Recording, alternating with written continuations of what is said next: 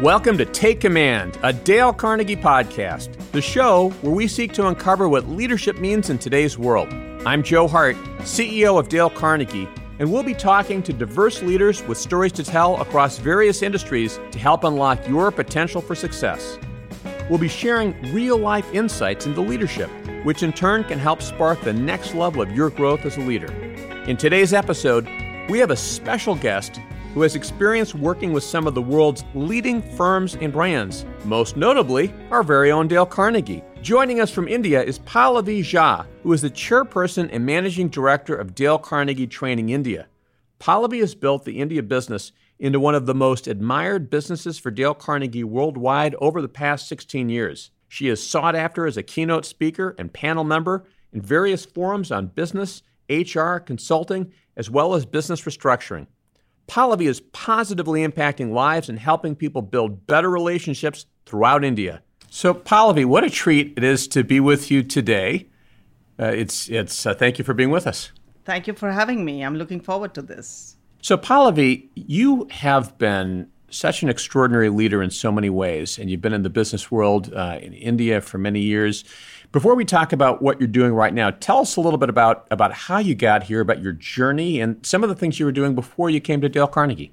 That's really a very exciting, a very eventful journey. I think uh, lots of successes, lots of failures, both of them, but but no regrets, luckily.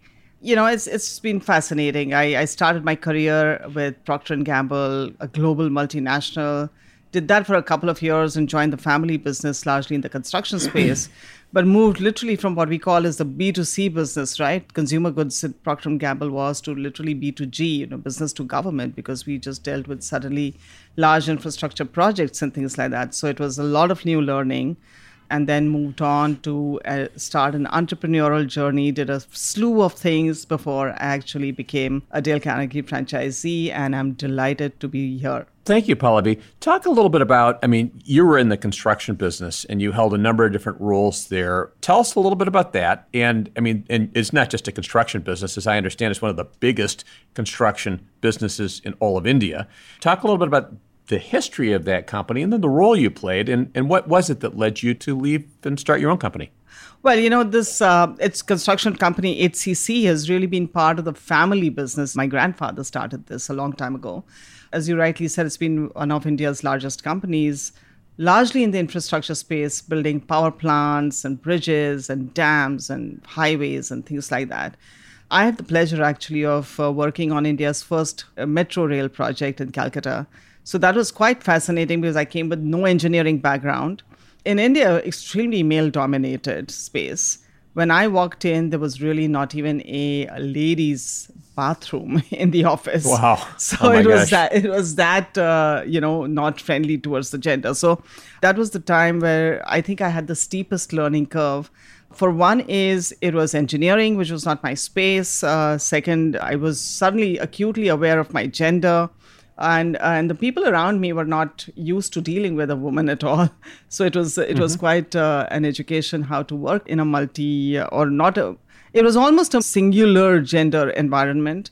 And then of course i because it was uh, i had a very promoter owned uh, top management view of the business uh, very quickly in life. And i had to grow into that role so many things, but I think if I look back, I learned uh, lots of things. Obviously, you learn a great deal of project management and the detailing, but more than anything else, I gained financial acumen there. I mean, really understanding how to value projects, how to value companies, mergers, acquisitions, and then I got got involved with the restructuring of the group.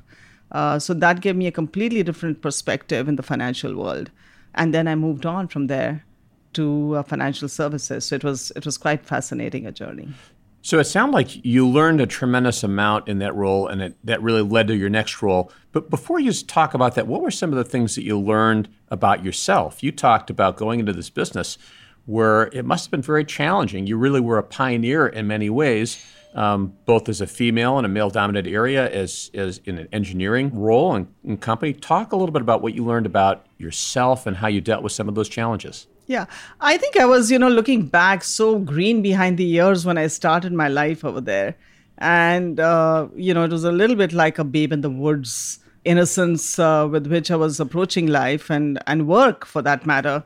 Uh, till I discovered, and I was never aware of my gender till I discovered that gender is an issue, and people, when they would talk to me, uh, they would not make eye contact. They would look at the table and talk, you know, or mm. they would just look at the man in the room. So you could ask a question, but they would answer the man. So it was a, it was a big big adjustment for me. And and then there was this whole sense of rejection, right? Because people aren't calling you in. You're not part of the group.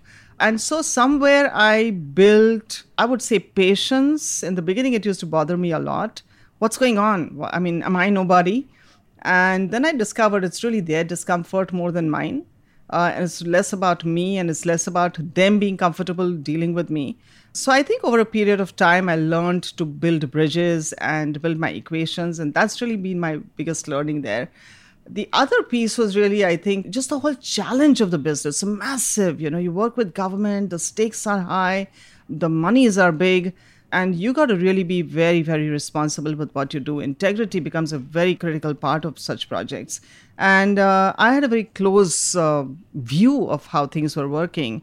And i discovered in myself the courage to stand by my convictions and to hold ground. So i would say that has been some of the things i discovered about myself while i was there. And, and that's hugely valuable. And I think so many of our listeners struggle with the same thing. If people lack confidence, I mean, do you have any tips about how how would you encourage someone who might be in a similar situation to find that courage and to move forward with greater confidence? I think uh, two things really that that really work is when you don't know something. I think especially when you're younger, you're very intimidated by people around you, but you know, I think simply being yourself at any given point in time, and that's the lesson that's good for you, whether you're starting out as a youngster or you're really on top of the organization as the CEO, but just being yourself really. Mm-hmm. Uh, I think that that makes it just so much more comfortable. And so you, I think your confidence comes from not trying to be somebody who you are not. And when you do that, it's okay to say, I don't know something. Can I learn more about it? And that's really the best way to learn things by asking questions and exhibiting your ignorance in a sense. It's okay to do that. That's what I learned. And people don't mind. People don't judge you as harshly as you think people might judge you. So that's the first step I would say in building self confidence.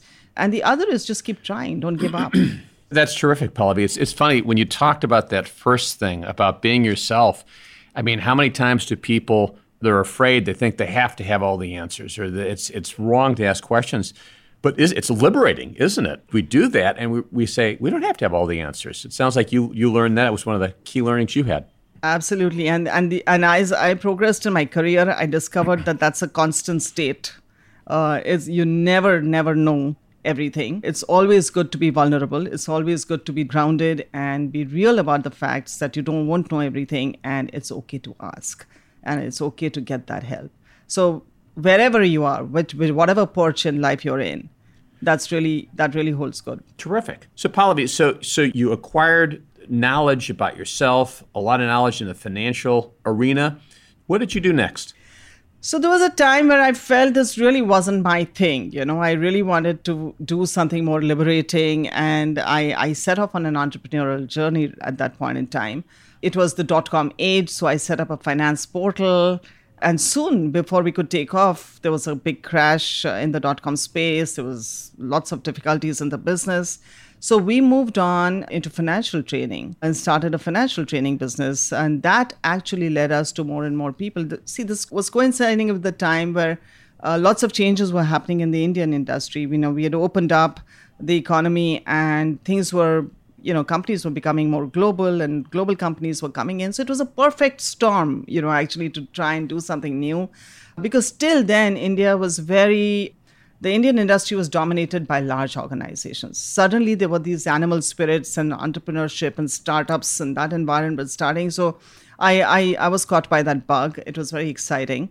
And from one thing led to another. And we like i said we moved into financial training but people were saying we just need to be more globally competitive. And when we did more analysis of that, we realized it's more to do with behaviors, it's more to do with soft skills, it's about communication, self confidence, it's about being able to build, you know, relationships and influence. And that's where what led us to actually finally decide that we want to get into the behavioral space.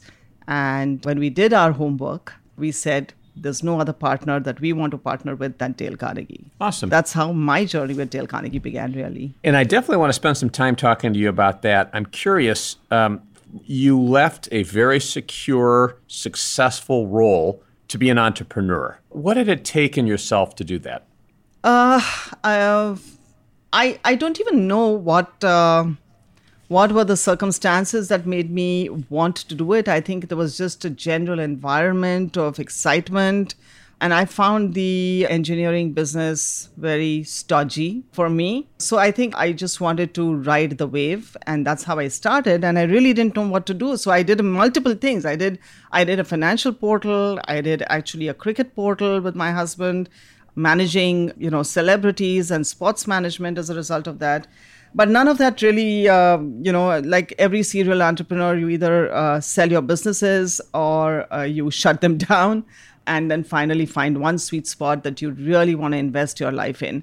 And uh, that's really what happened. So i did a series of things as an entrepreneur simply because i think there was there was an overall environment that was egging us on to do that. And i was looking for a change from something that i was already doing well, it's great that you were willing to do that too, because sometimes it is courageous to leave one very secure thing and try something different. And I certainly remember that dot com era and the dot com bust.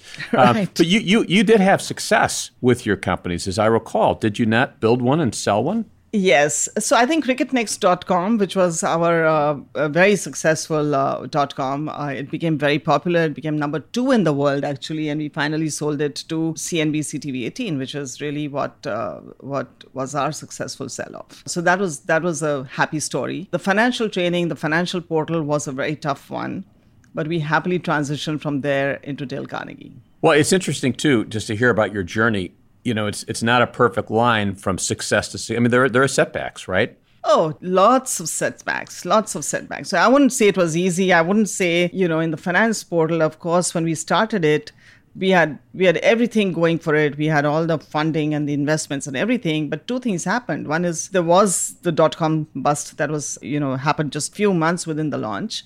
But we also had a huge stock market scam in the country uh, so both the financial industry as well as the dot com industry actually just uh, went belly up in a sense for nothing was happening. So that was something that we had to get out of. That was the first setback i had.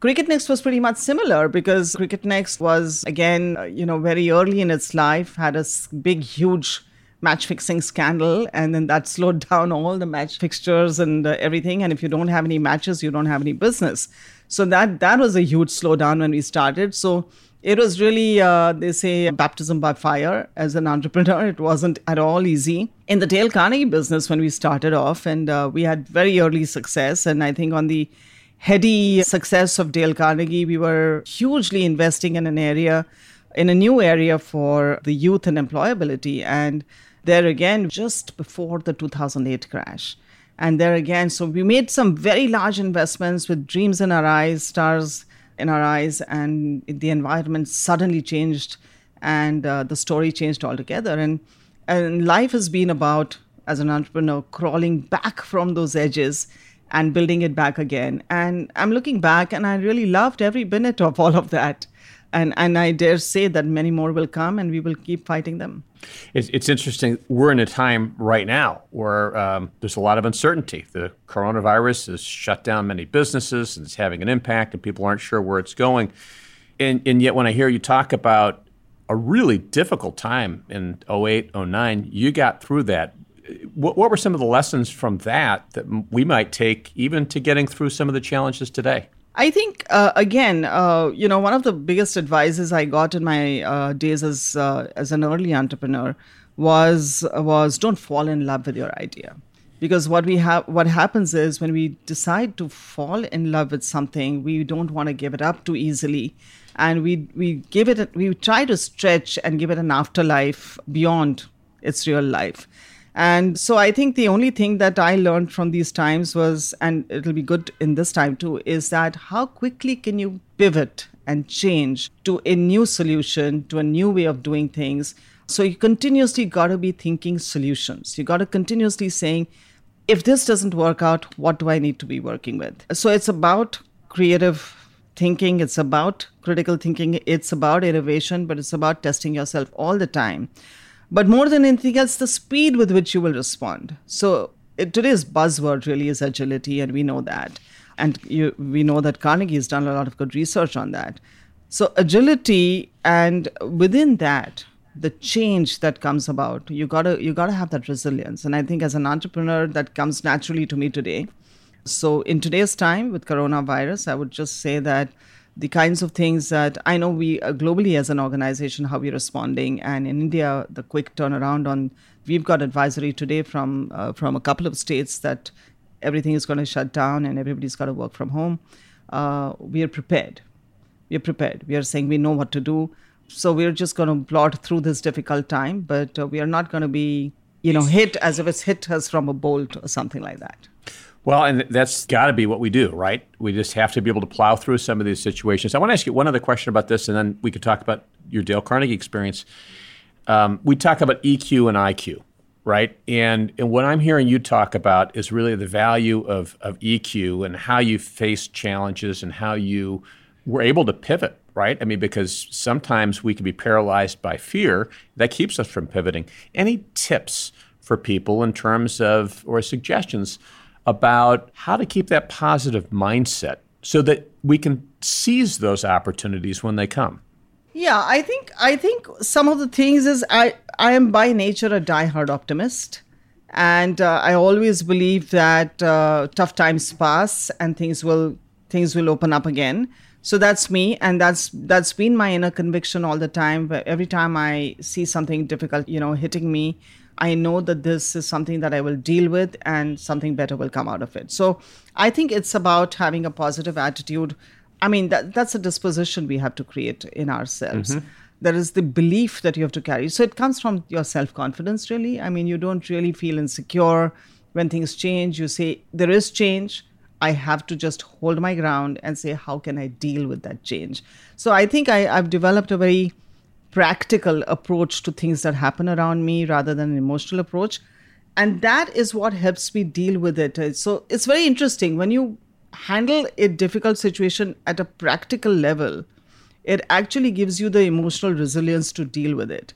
So it's really a practical solution, but it gives you an emotional output.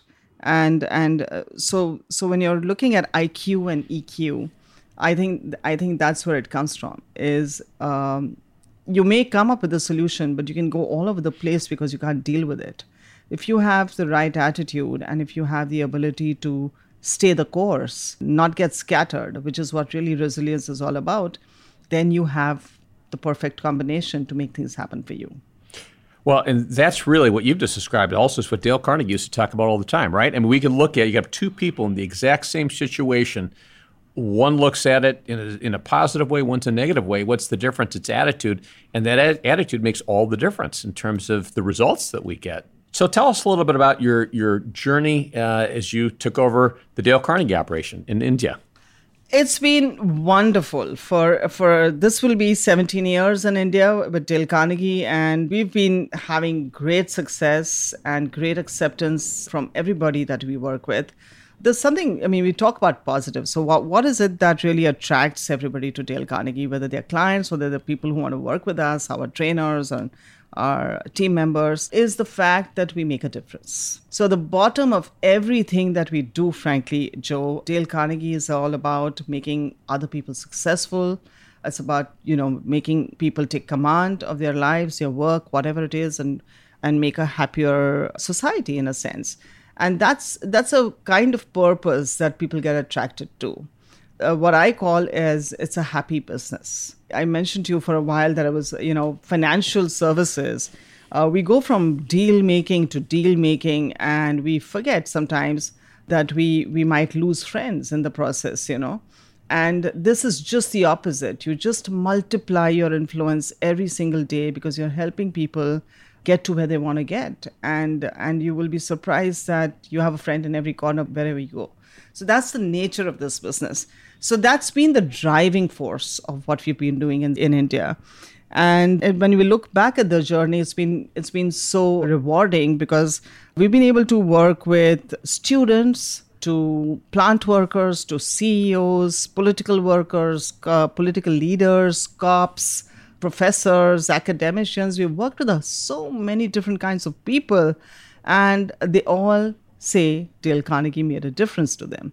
Now, that is an unbeatable feeling. Isn't that incredible? And I mean, what, what a great thing to do and to make as a career. Talk a little bit about some of the things you've seen. You talk about the, the impact. What is some of the impact that you've seen people have through your business? So there's lots of levels of impact, really. I mean, you see people who individually will come and talk about their personal success stories to you, their personal transformation stories to you. We've had people who've come into our class who say, you know, I used to be stammering, but at the end of this course, I have the confidence to speak more smoothly. So this is just a personal overcoming of somebody's challenge. But some of them have come back and said how they've repaired their relationships and made them stronger. This could be personal relationships, this could be relationships at work. Most of our work has happened with corporates, really. And for companies, what it meant really is that when their people come and they're able to be more self confident, they're able to build greater bonds and relationships. They just become better salespeople, they become better leaders, uh, they see business results. Uh, we've seen all kinds of stories being told. There was there was a couple of years ago an auto company that we worked with and it was it was mainly operating in the low cost market right? There's were low cost cars. About three years ago they decided to launch a slightly premium car and they said you know what? Our dealers are unable to work with slightly more sophisticated buyers. So we were actually roped in to work with their entire dealer network for the launch of this premium car and it was fascinating to see how they transformed and, and matured into being able to talk to more fancy buyers, if you can say so. And that was one of the most successful launches that the car, auto company ever had. So these are the kind of some of the results and some of the stories that we get to hear day after day. Talk a little bit about your team. You manage a, uh, a team of over 100 people and uh, trainers, salespeople, marketing people, administrative people. You've got HR uh, you know, challenges and opportunities within the business. Talk a little bit about how you oversee your business and any strategies that might be helpful for a small or medium business. Well, the first thing is, you know, I learned uh, as an entrepreneur and the business grew, right, organically uh, from zero to where it is today what I learned is we tend to have great ideas and strategies, and we own those ideas and strategies. And we are smart as we are as entrepreneurs and smart as we are as business leaders. Uh, what we need to do is be able to carry our people along with us. So that's one of the early lessons I learned as well. And so I now believe in uh, possibly the shepherd principle lead from behind you know it's about really uh, making people come up with their ideas come up with their solutions and then just give them some guidance or even get them to work out the solutions or the opportunities. And so that's that's been my style. So sometimes i would only say to leaders is that there is a feeling that we have to create the vision. Of course we have to create the vision but the vision can be co-created and that in dale carnegie as you know we believe adults uh, help support the w- uh, world they create. So the more you involve your team in helping create a vision, helping create the strategy, helping making the plans and execution, I think you have a completely different multiplier effect in your team. And, and I see that every day in my company. Especially right now, I'm coming from a meeting where we are doing some business continuity planning because of coronavirus, and I know everybody in the world is doing that. Uh, but you know the response uh, of my team members and the, the the willingness to take on the hardships is unbelievable. It's very inspiring for me as a leader. Yeah, I mean, it, it truly is a sign of a strong team when the team comes together and rises to a difficult occasion. Right, puts everything aside, just says we're going to we're going to get through this. We're going to work together.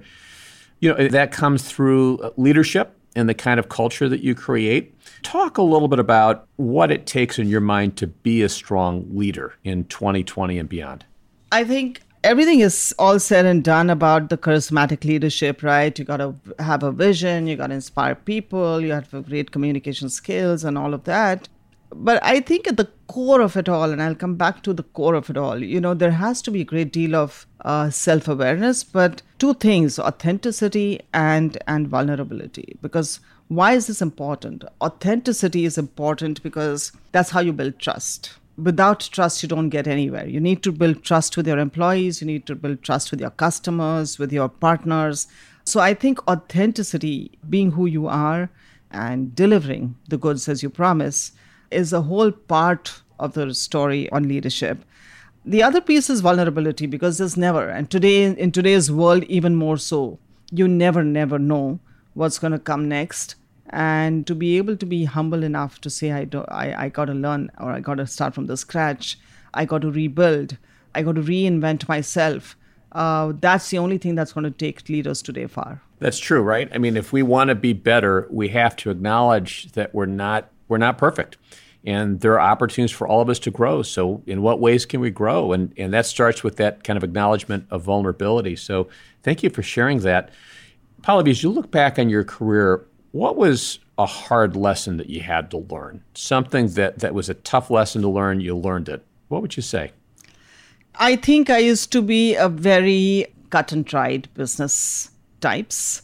Uh, in a sense, I would say, what's the deal? Let's talk about it. What's in it for us? Do some hard negotiations, walk away.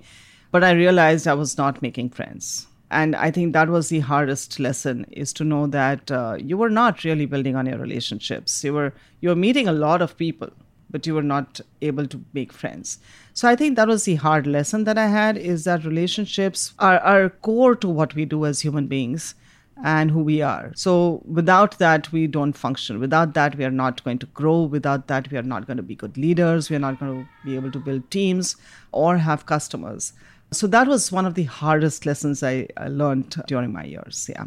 Yeah, I mean, and it's true. I mean, many people think you know, wow, I don't need to build relationships. I can just tell people or be directive. And there's so, certainly some leaders who are successful at that. But by and large, if we can bring the best out in others and build a good relationship and achieve great results, why wouldn't we, right? Absolutely. So, Pallavi, you've been a pioneer. You talked about the difficult part in your early career as, as a woman in business. I think about, I've got, as you know, four daughters. I've got two sons, but I think about my daughters, and I want and I'm trying to help them to be strong, confident young women and who really can go out and make a difference and be courageous. How can we help more women become powerful leaders in the business world? If you really see, there are so many powerful business leaders that are women. Uh, you have Indra Nooyi, you have Sheryl Sandberg, you have Meg Whitman, and there is a list. But they're still not that many. But the fact that these women have done it means that there is a way for every woman to do it. And I think about it, and you use the word powerful. Powerful means power, right? So, empowerment, by the way, my view is empowerment is not given, empowerment is taken. It's all about not waiting for the environment to be fair to you. It's not about waiting for equality in gender pay. It is not about being able to have equal opportunities. It's about really you leveling the playing field for yourself and then if that means that you got to take uh, you know two stools and build them yourselves and then step on those two stools to be at the same level then make those two stools yourself. So i'm a big believer that powerful leaders whether they're men or women help themselves. So i would tell every young woman today is don't wait for things to happen for you.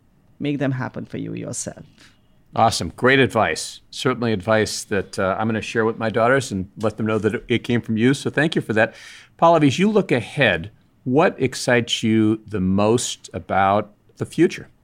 You know, there are lots of good things happening around. I mean, uh, we, we can keep saying there are difficult times, and there are difficult times. There's climate change, there's coronavirus, you never know what's coming next. But there is the reality that the world is getting better connected the world uh, there is technology that's helping there is there is healthcare there's you know life is expectancy is increasing and i'm getting macro but honestly there are lots of good things happening in the world as well. And for me i'm i'm really looking forward to um, a place where i think a world where people can really respect each other understand each other really living what I call by the Dale Carnegie principles. I think that really makes a big difference to society at large. I, am looking forward to be able to uh, make that difference to the world as we go along. Well, you are making that difference, and certainly the Dale Carnegie principles are a key part of who you are. You demonstrate respect and listening and caring and seeing things from the other person's point of view. It's uh, certainly been a pleasure to have you on the show and uh, look forward to uh, continuing to work with you. Thank you, Joe, and it's been a great, great privilege to work with you as well. I hope you enjoyed this edition of Take Command, a Dale Carnegie podcast. Leading in today's workplace is increasingly challenging. Dale Carnegie offers online instructor led training on virtual meetings, virtual team leadership, and more. You can enhance your skills today by visiting dalecarnegie.com and browsing our live online training sessions. This episode was recorded by Justin D. Wright and Himanshu Sachdeva, edited and mixed by Justin D. Wright of Seaplane Armada. Please consider rating this episode and subscribing to us on Apple Podcasts, Spotify, Stitcher, or wherever you get your podcasts.